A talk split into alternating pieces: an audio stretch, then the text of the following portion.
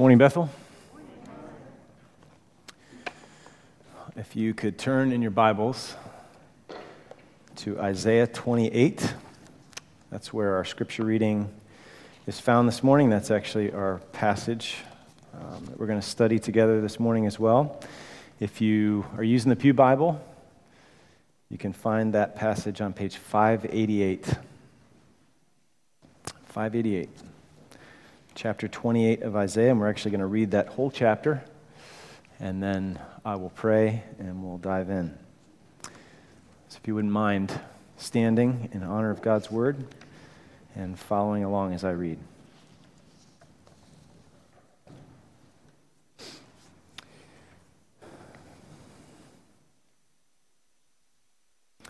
Isaiah 28.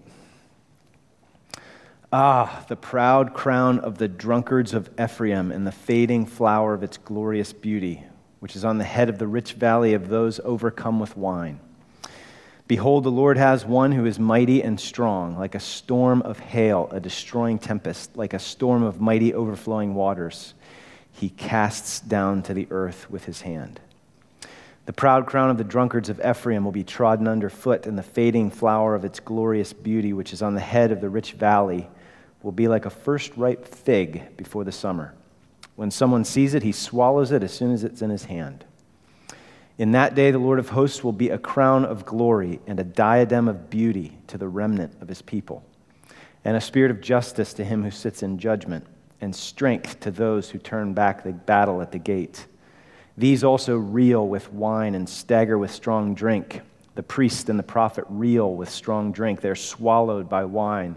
They stagger with strong drink. They reel in vision. They stumble in giving judgment. For all tables are full of filthy vomit with no space left.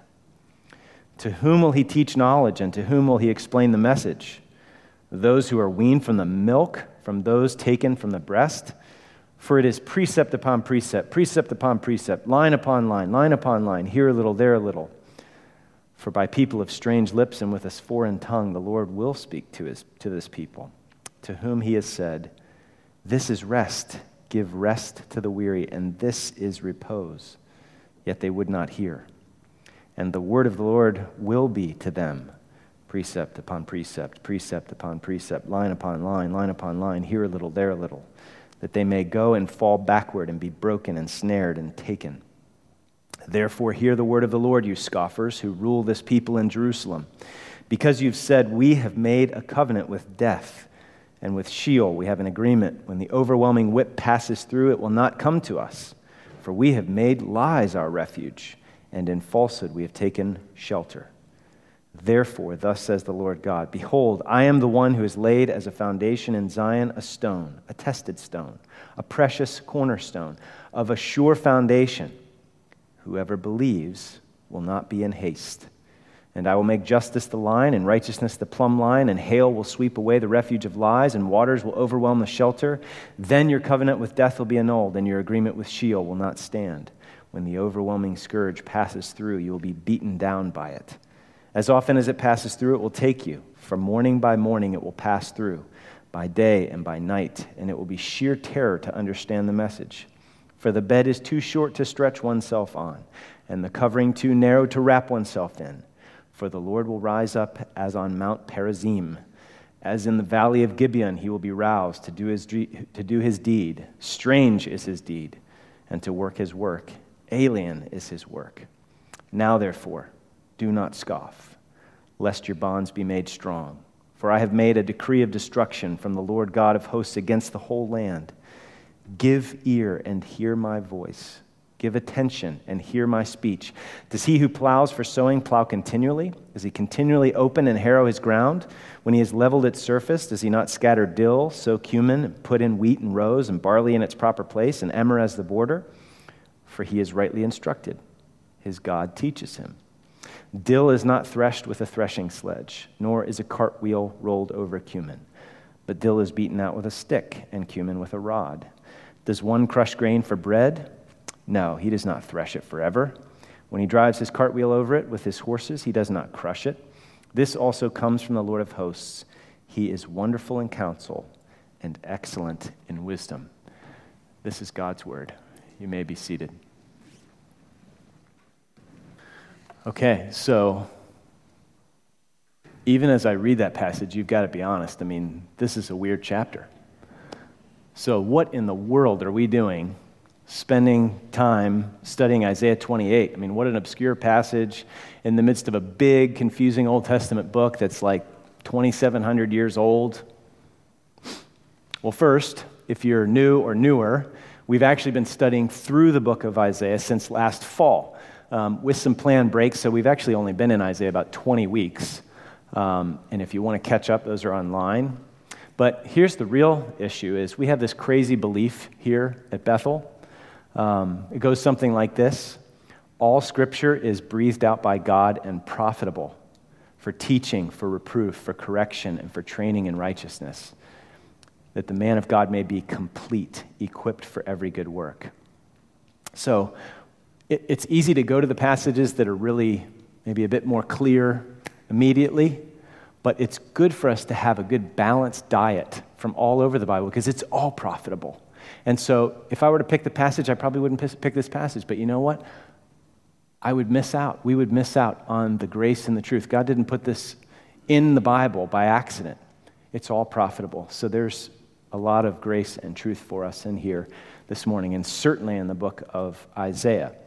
Now, yes, there's lots of foreign words and, and history and so forth um, in Isaiah, just like Shakespeare is foreign to most of us in this room because he lived, you know, several hundred years ago. And he spoke like people spoke several hundred years ago. So we need a little orientation. Or, how about this to make it even more kind of contemporary? Because some of you might still not have real great connotations with Shakespeare. Um, so, how many times have you sat down or somebody else sat down in the middle of a movie that you were watching? And what do they do? They ask those annoying questions. Sure, I want to watch this. Like, oh, who's that? What? Wait, what happened? You need to get caught up, right? Well, if you want to know the storyline of the Bible, you've got to know the Old Testament. It's like the foundation upon which the New Testament is built. And Isaiah is one of the central books of the Old Testament. So the New Testament makes much of Isaiah, lots of quotes and allusions. If you scratch New Testament texts, oftentimes there's Old Testament texts like Isaiah underneath. And as odd as 28 sounded when we read it, the New Testament actually makes a fair amount of this obscure passage. So it must be important. So let's find out why. Okay? Now, we haven't been in Isaiah since early July. We had this series on the Holy Spirit, so a little bit of review is in order. Uh, I'll try to do it quick. So, the first 12 chapters of Isaiah is the first major section of the book. Chapters 1 to 5 show how bad the situation was in Isaiah's time. He lived from 740 to 680. That was roughly his ministry time there um, in the southern kingdom of Judah. Lots of rebellion, lots of idolatry, and these were supposed to be God's people. Chapter 6 is his call, where he encounters the Lord and he sees how unholy he is and how holy the Lord is and how he needs atonement. And that's exactly what he receives. And then he's commissioned Here am I, send me. So what happened to Isaiah is actually what needs to happen to all of the people of God. He's like a little, a little picture of what needs to happen to all of the people. They need to be aware of their sinfulness in seeing the glory of God, and they need to be aware of their need for atonement and cleansing so that they can actually fulfill their purpose, their mission as God's people. So, chapters 7 to 12 unpack the judgment that's coming, but, but God does it in such a way that shows that the judgment is not the last word. Okay, the Lord has grace planned for his people, and so this section is, is a message of grace and hope on the far side of judgment. Okay? And it's centered around prophecies of this Messiah to come. To us a child is born, a son is given, his name will be called Wonderful Counselor. Okay? The second major section, 13 to 27, those chapters. And for the most part, those chapters are filled with prophetic words of judgment against the surrounding nations, kind of the main nations of the world at that time. And you know what? These nations are filled with pride and defiance toward God, and He's going to judge them. So it's not a pretty picture. But the truth is, that God opposes the proud. It's just true, whether you like it or not, whether you believe it or not. So this isn't just ancient history, it's a revelation of reality. Every part of God's word is a revelation of reality, the character of God, how he works in history and in our lives. Just like the well worn proverb, those who do not learn from history are doomed to repeat it. Learning this history is really helpful for us so that we don't fall into the same ditches that they did. So, this next major section that we're going to enter into today runs from chapter 28 to 39. Okay, so here's, here's what's going on in simple terms Assyria was the superpower at the time, and they were threatening Judah. Uh, that's where Isaiah lived, that's who he was a, prophet to. So Judah is freaking out, looking for some help. They need to make an alliance so that they can protect themselves from this oncoming threat. But the leaders don't look to the Lord. Instead, they look to Egypt to be their savior, which don't miss the irony. You know, they were enslaved to Egypt and you get that? So let's make the dynamic really simple. Let's say that you're getting bullied by a guy named Rudy. I pick Rudy because he was the guy that bullied me when I was in uh, middle school. I'll tell you that story another time. Um, so you're getting bullied by Rudy. You look around for help. Joey looks like a pretty tough guy. He's not exactly an angel himself. Maybe he can take on Rudy. So you offer to give your lunch money to Joey for a month if he'll protect you from Rudy. Okay? Joey agrees. He likes lunch money. Joey toes up to Rudy on your behalf. Rudy beats him up. And let's say Rudy finds out you hired Joey. How's that going to go for you? That's not going to help matters. Okay? Now, by the way, if we were to try to apply this a little broad, broader as far as the, the uh, parable, imagine all the while that your dad is an eighth degree black belt and he's the recess monitor and you never talk to him. How about let's make it even a little more contemporary? Let's say you're getting bullied, put that in quotes, by sleeplessness and anxiety because of the threat of financial ruin. And you look around for help. So you got some options here the lottery, gambling, cheating on your taxes, stealing in some common ways at work that usually don't go under the name of stealing, workaholism. So, those might seem like fairly strong contenders toward fending off your financial fears. But you know what? You're still also on edge. You can't sleep. So, alcohol looks pretty strong. Those pills look pretty strong. Maybe they can take anxiety in a fight. So you offer yourself to them for a while to see if, if they'll protect you from anxiety. So they toe up, and it seems to win for a few weeks, but they keep wanting more a higher payment for their services. And still, anxiety breaks through to you. All the while, your Heavenly Father is wanting you to cast your cares on Him because He cares for you. Or, or let's say you fear the threat of losing face with certain people. So you make an alliance, a foolish alliance, with deception. You lie to keep up appearances. Do we do this? You spin to ensure the right people are still impressed with you, still respect you, still trust you. Rely on deception so that people still trust you. Do you see how we bow to, we make a sacrifice to, we rely on some apparent power in order to deliver us from our trouble and our threats? So, what other false alliances do we tend to make? This passage would be applicable to all of them. Okay? So keep that kind of thing in mind. This is, yes, it's an ancient text, but it has very relevant, applicable stuff for us, truth for us in our lives. So the title of the series in Isaiah is God Saves. That's what Isaiah's name means. And that's what the book is all about. And God saving us is not just a once and done, pray a prayer, walk the aisle.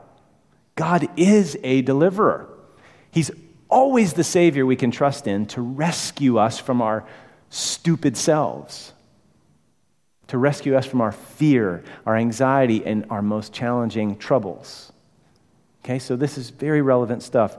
But again, we're sitting down in the middle of the movie, as it were. Okay, so don't worry, I won't be annoyed if you ask the questions, you know?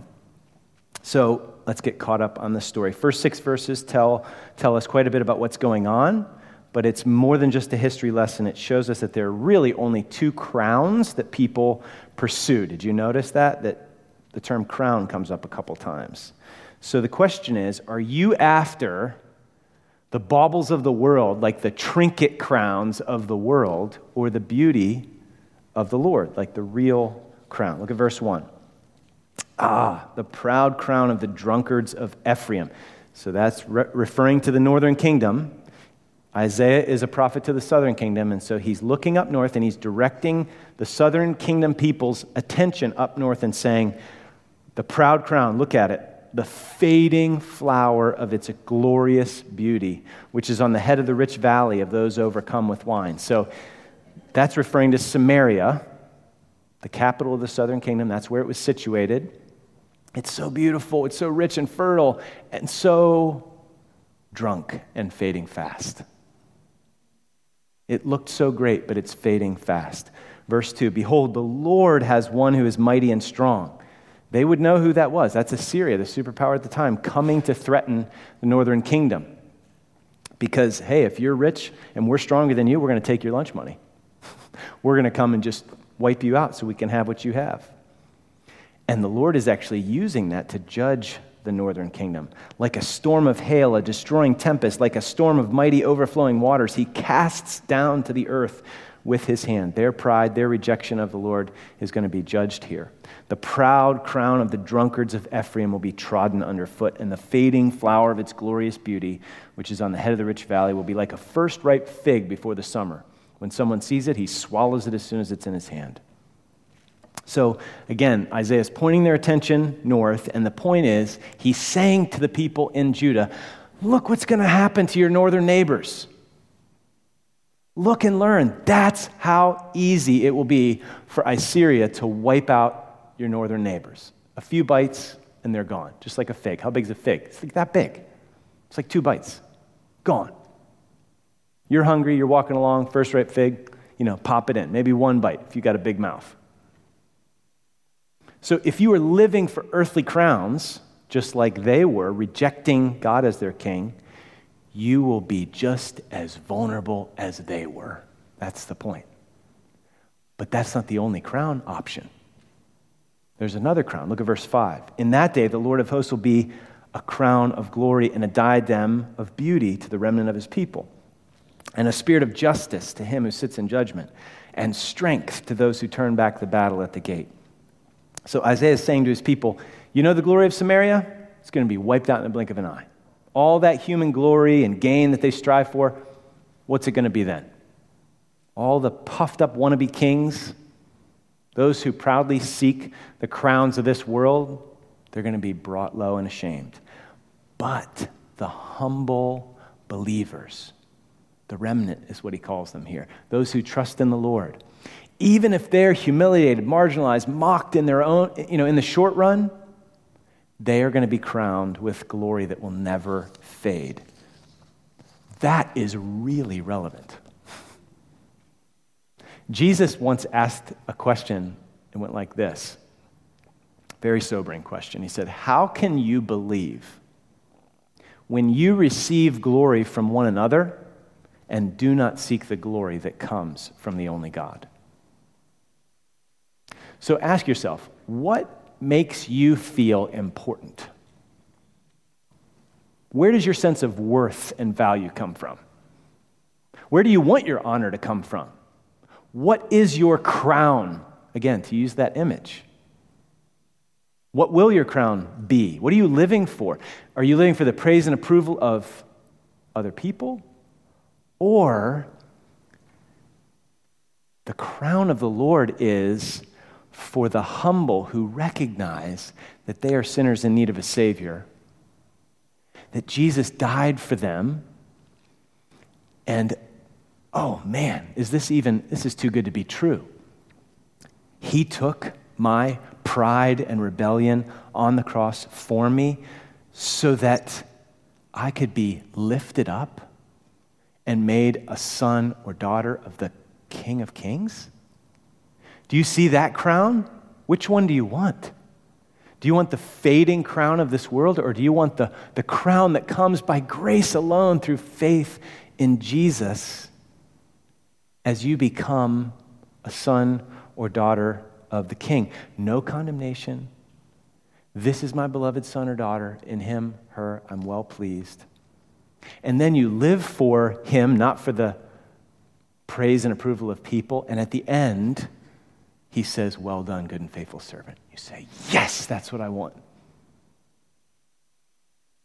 So the Lord of hosts will crown his believing people with this beautiful crown of glory. Listen to this quote by Malcolm Muggeridge. He was a journalist in the 20th century. He said, Can this really be what life is about, as the media insist? This interminable soap opera going on from century to century, from era to era, whose old discarded sets and props litter the earth? Surely not. Was it to provide a location for so repetitive and vulgar a performance that the universe was created and man came into existence? I can't believe it. If this were all, then the cynics, the hedonists, and the suicides would be right. The most we can hope for from life is some passing amusement, some gratification of our senses, and death. But it's not all. As Christians, we know that here we have no continuing city, that crowns roll in the dust, and every earthly kingdom must sometimes flounder, sometime flounder. Whereas we acknowledge a king men did not crown and cannot dethrone as we are citizens of a city of God they did not build and cannot destroy. Yes! I mean, do you realize how, like, this whole king and kingdom crown thing might, might seem like it's, I don't know what you're talking about. There are so many teenagers that are, like, so wrapped up in getting a certain level on a video game. I could be crowned with getting on the leaderboard being impressive in your, like, with your car. I'm the man. Like, th- there's just so many different ways this gets worked out. We might not call it a crown, but it is. Who, who do you get your validation, your worth from? We have, if you're a Christian, we have a king men didn't crown and cannot dethrone. We are citizens of a city of God they did not build and cannot destroy. Everything else is just going to roll in the dust. So let's live all out for that king, for that kingdom. Let's not try to sit on the fence as if having your cake and eating it too is somehow better. It's not. Don't be wishy washy and really live for the, praise, the, the, the approval and praise of people and just give lip service to God's approval. Let's just throw our fool's gold crowns in the dirt at the feet of King Jesus and crown him with many crowns. And let's believe that he made us a kingdom of priests who one day reign with him. I mean, if that's our future, we don't have to fight the meaningless king of the hill battles for all these little piles of dirt on this earth. I mean, that's what we're doing. I don't care if you're like Steve Jobs trying to, I know he's dead, trying to win the uh, technological king of the hill battle. Oh, that's so impressive. It's a little pile of dirt. How's it, how, what's that helping him now? All the crowns will very soon roll in the mud and be shown for the fool's gold that they are. But the crown of righteousness, the crown of life, the crown of true glory and beauty comes from pouring contempt on our pride and bowing before King Jesus. And that crown will never perish, never fade, never be taken away. So the leaders in Isaiah's times, they didn't choose their crowns wisely. They were bobbleheads, these leaders, with baubles on their heads, like costume jewelry. And not only that, but in their arrogance, the wisdom of God's word sounded like silly talk to them Okay, this middle section could just be like so confusing, but it's actually fairly simple if you understand some of what's going on at the time. So let's look at point number two. What does the Word of God sound like to you?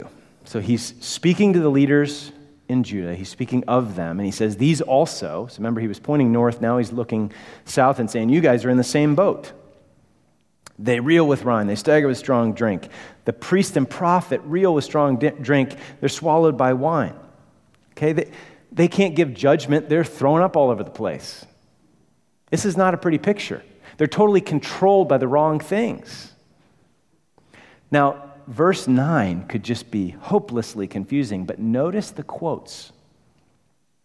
This is these drunken leaders mocking Isaiah and the word of the Lord. Look at it there in verse 9.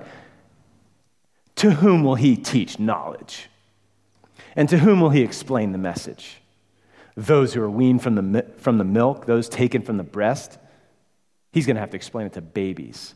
For what he says is just like baby talk. So here's this precept upon precept. What, what in the world is that all about? Basically, it's most likely like a sing songy sort of thing for kids. Here's what it is in Hebrew Sav lasav, sav lasav, kav lakav, kav lakav. You hear it? Gucci, Gucci, goo, Gucci, Gucci, goo. That's what they're doing to Isaiah. They're saying, That's your message, Isaiah. You're such a fool. All you do is go around just baby talk. We're too sophisticated for the word of the Lord. So they use baby talk to mock his message. But the point here is that their mockery is going to return on their heads. It's going to be poetic justice. God's going to frustrate the wisdom of the wise. Look at verse 11. For by people of strange lips, NIV has a great translation here. Very well then, by people of strange lips and with a foreign tongue, that's the Assyrians, the Lord will speak to the people. This is sarcastic. This is judgment.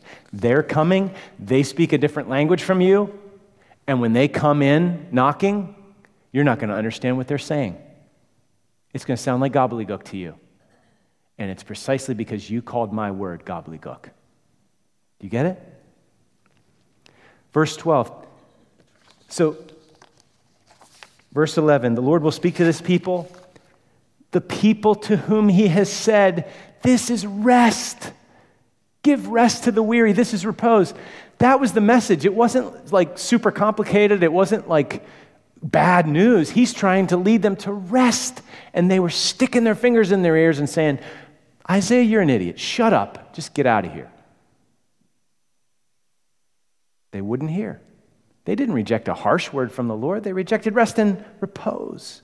And so the word of the Lord will be to them kavlakov, you know, this baby talk thing, that they may go and fall backward and be broken and snared and taken. So here's what this means Assyria's coming, they're going to conquer. What happens when you get conquered? You hear your captors jabbering in a language that sounds like you don't get it. It's going to sound like silly talk, but it's the sound of judgment. They're coming against you because you wouldn't listen to the Lord. God will not be mocked. Their mockery of the word of the Lord will come back on their own heads. And this is not just like a relic of history. This is a danger in any generation. Listen to 1 Corinthians 1:18, for the word of the cross is folly to so many to those who are perishing. But to us who are being saved, it's the power of God. For it is written, I will destroy the wisdom of the wise. Where's the one who is wise? Has not God made foolish the wisdom of the world? For since in the wisdom of God the world did not know God through wisdom, it pleased God through the folly of what we preach to save those who believe. So here's the point for us. If, when you hear the word of the Lord, especially especially in the midst of trials and in the face of serious threats.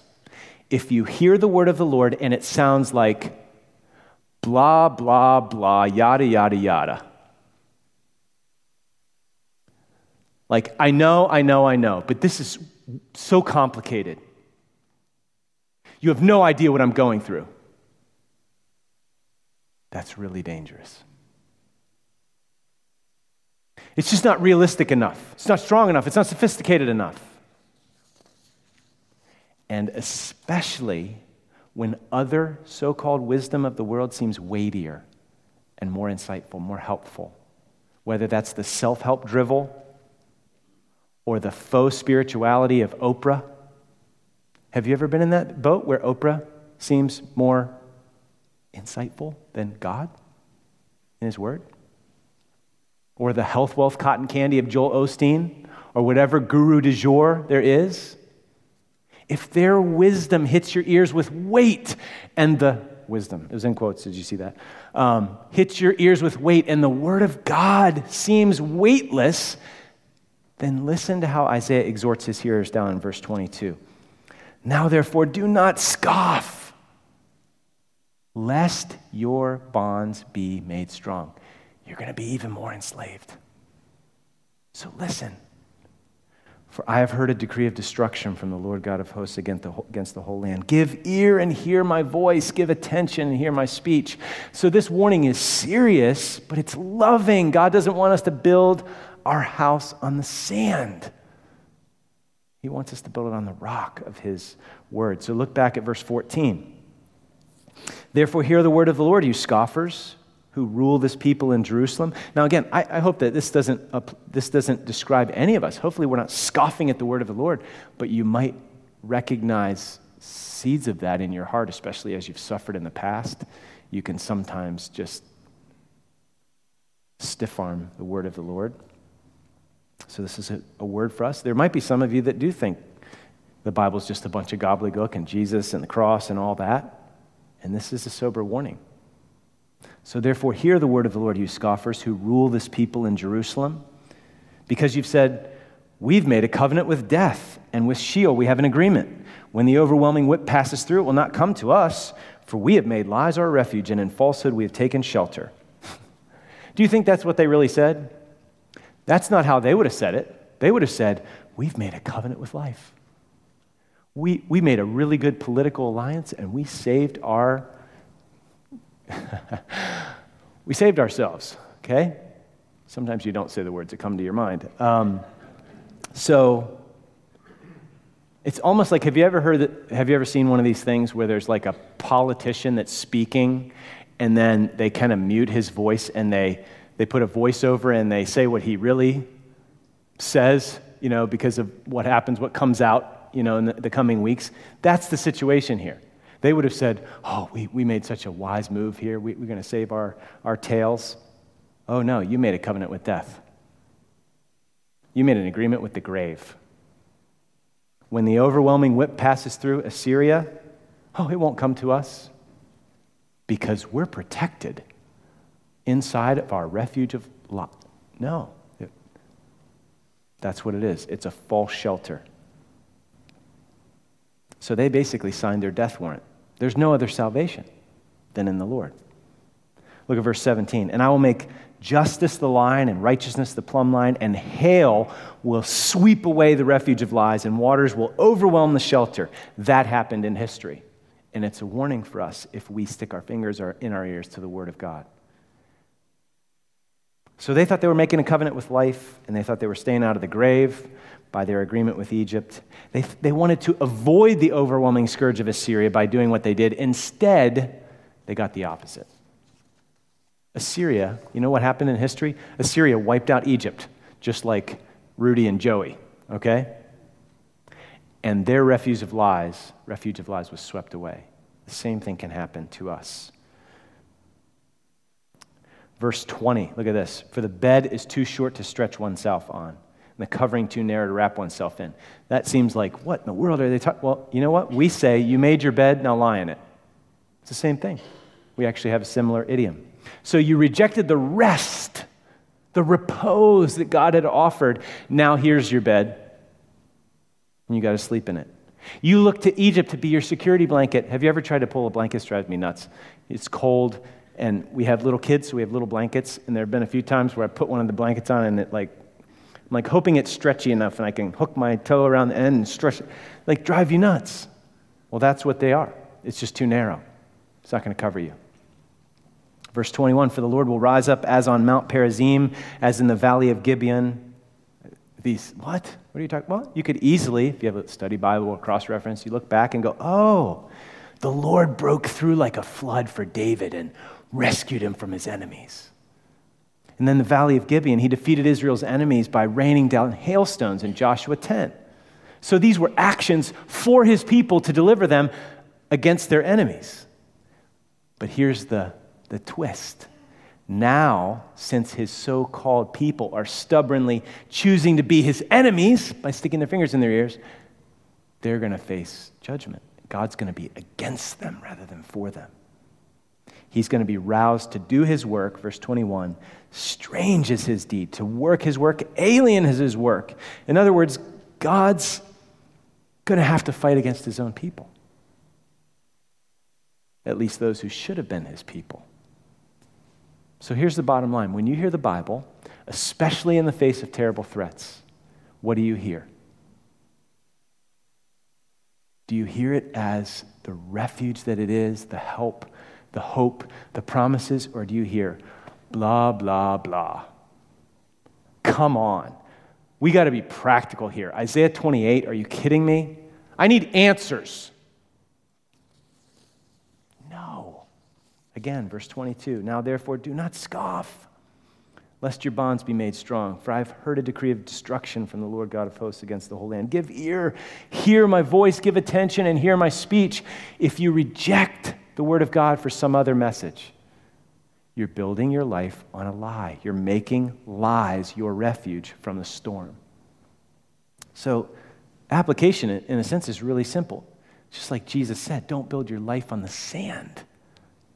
When the storm comes, your house is just going to be knocked out. Build it on the rock. And speaking of rocks, did you notice the verse we skipped over? It's at the center of this chapter in more than one way. He is the rock that we've got to build our lives on. Mark mentioned it as we sung and as we looked at those texts from 1 Peter and 1 Corinthians 3. Jesus is that rock. This text is picked up multiple times in the New Testament, referring to Jesus. Look at verse 16. Therefore, thus says the Lord God Behold, I am the one who is laid as a foundation in Zion, which is a way to say the new city of God, as opposed to the city of man, a stone a tested stone, a precious cornerstone of a sure foundation.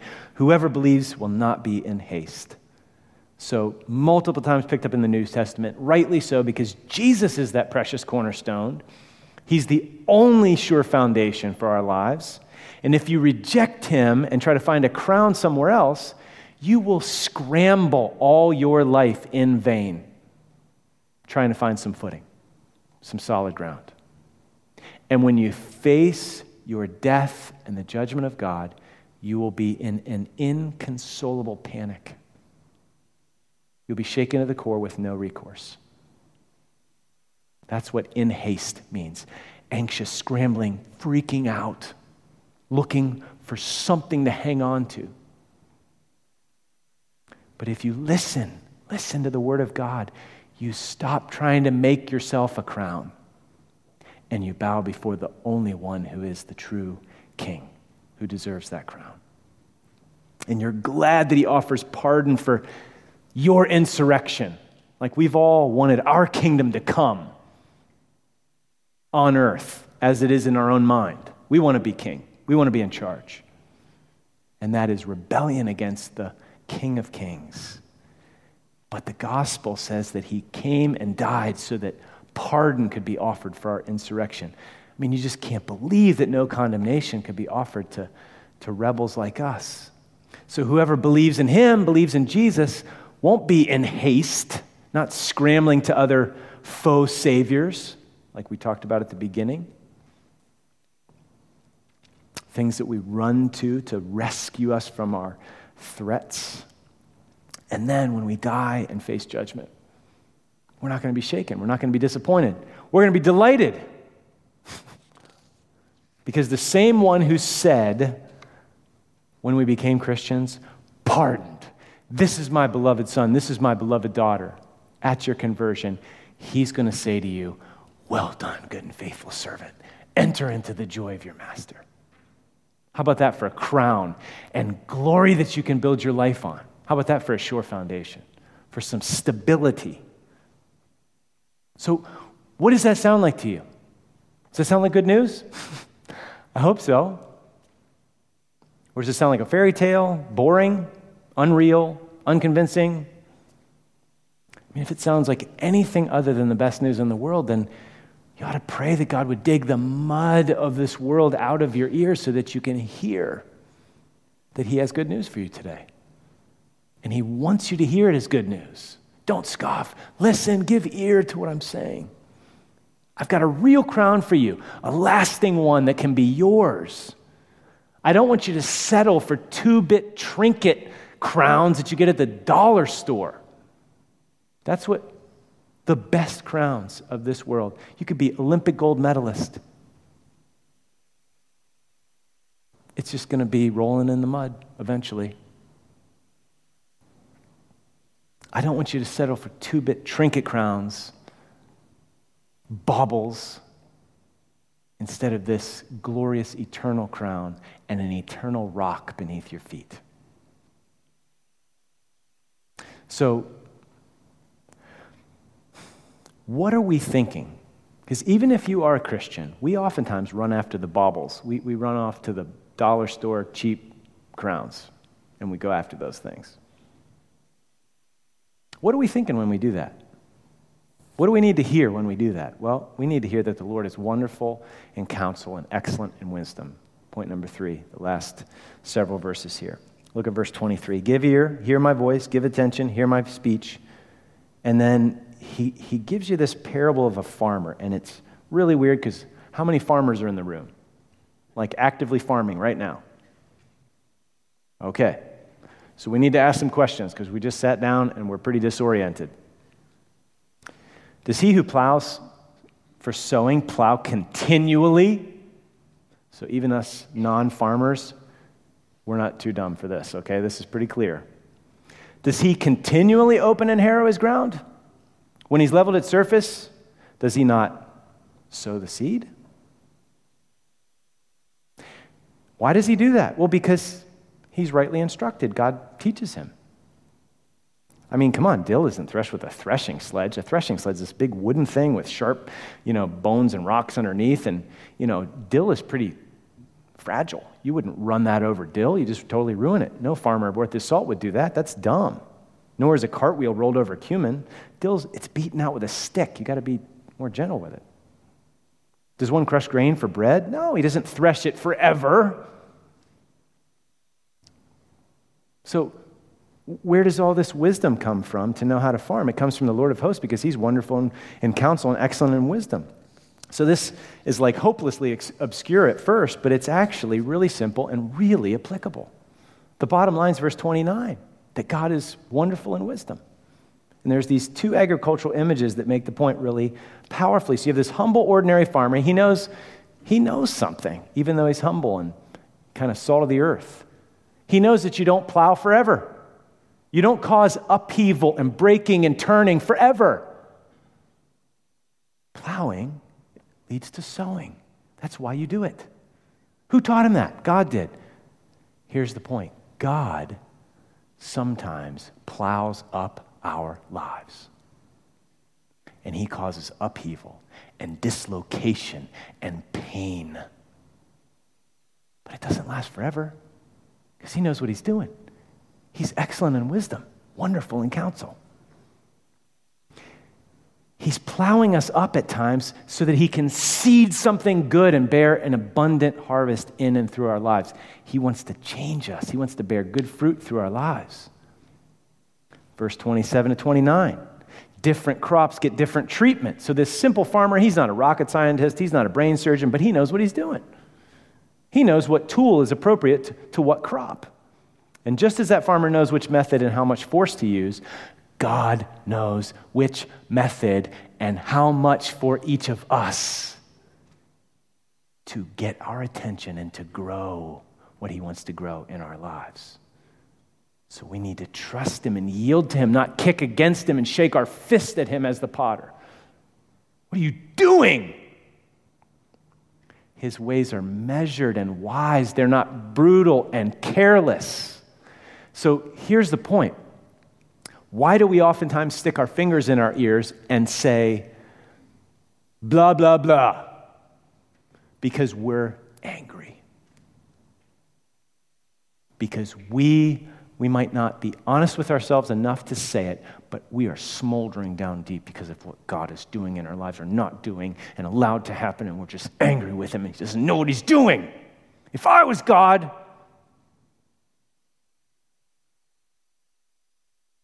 well, thankfully, we're not God. We need to know the character of God. He's good. Yes, it really hurts when He turns up the soil, but He does it on purpose. He knows what he's doing. He wants to bear good fruit in your life. He knows just how much force to use. You got to trust him. Don't get angry with him. Stick your fingers in your ears. Listen to him. Know his methods, his ways. They're measured and wise. So if you're honest deep down, are you suspicious of the goodness of God?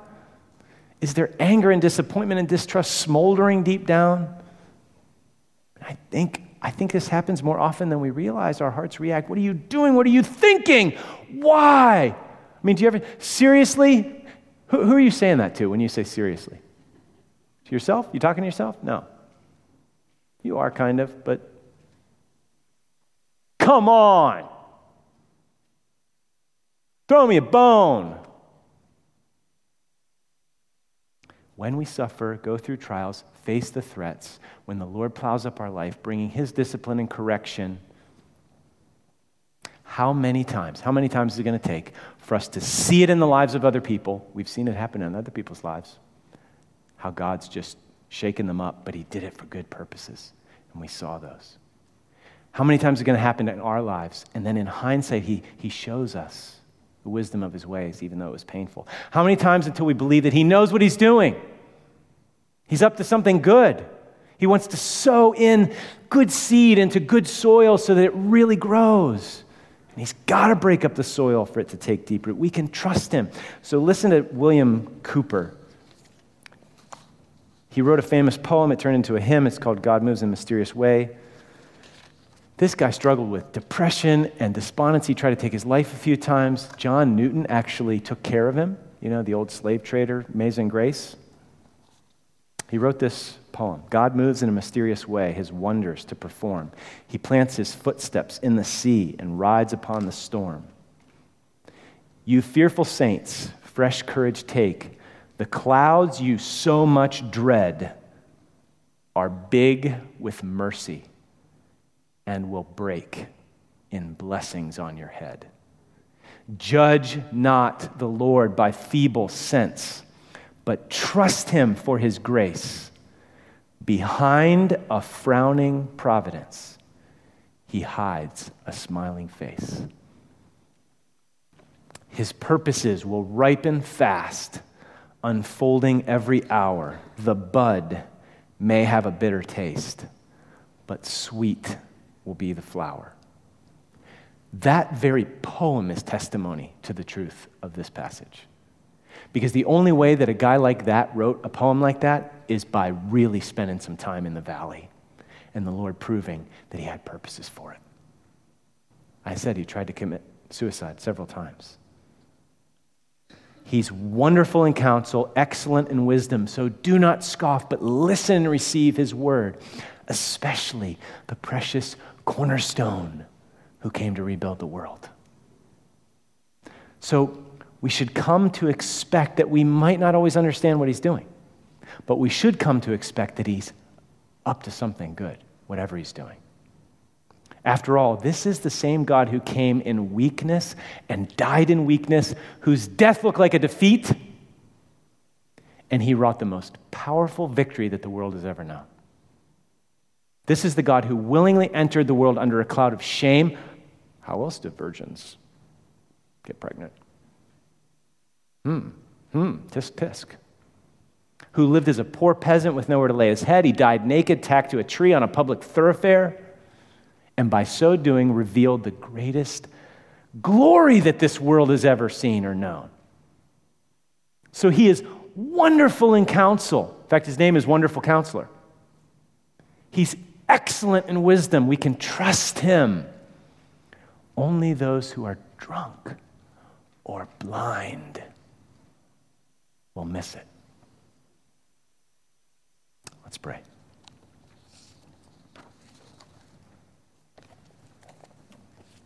Everyone then who hears these words of mine and does them, trusting in me, will be like a wise man who built his house on the rock. And the rain fell, and the floods came, and the winds blew and beat on that house, but it did not fall, because it had been founded on the rock. And everyone who hears these words of mine and does not do them will be like a foolish man who built his house on the sand. And the rain fell, and the floods came and the winds blew and beat against that house, and it fell. And great was the fall of it. God, I pray that you would please help each and every one of us to build our house on the rock. Thank you for laying this precious cornerstone, this sure foundation that is Jesus. Thank you that we can be pulled out of the quicksand of trying to save ourselves, and we can be placed on the rock. So remind us of that. Help us not to listen to any other word that would compete with or contradict your word. And I pray that we would be thrilled with the crown that is ours, not because of what we've done, but because, what, because of what Jesus has done and your grace in our lives. pray it in his name. Amen.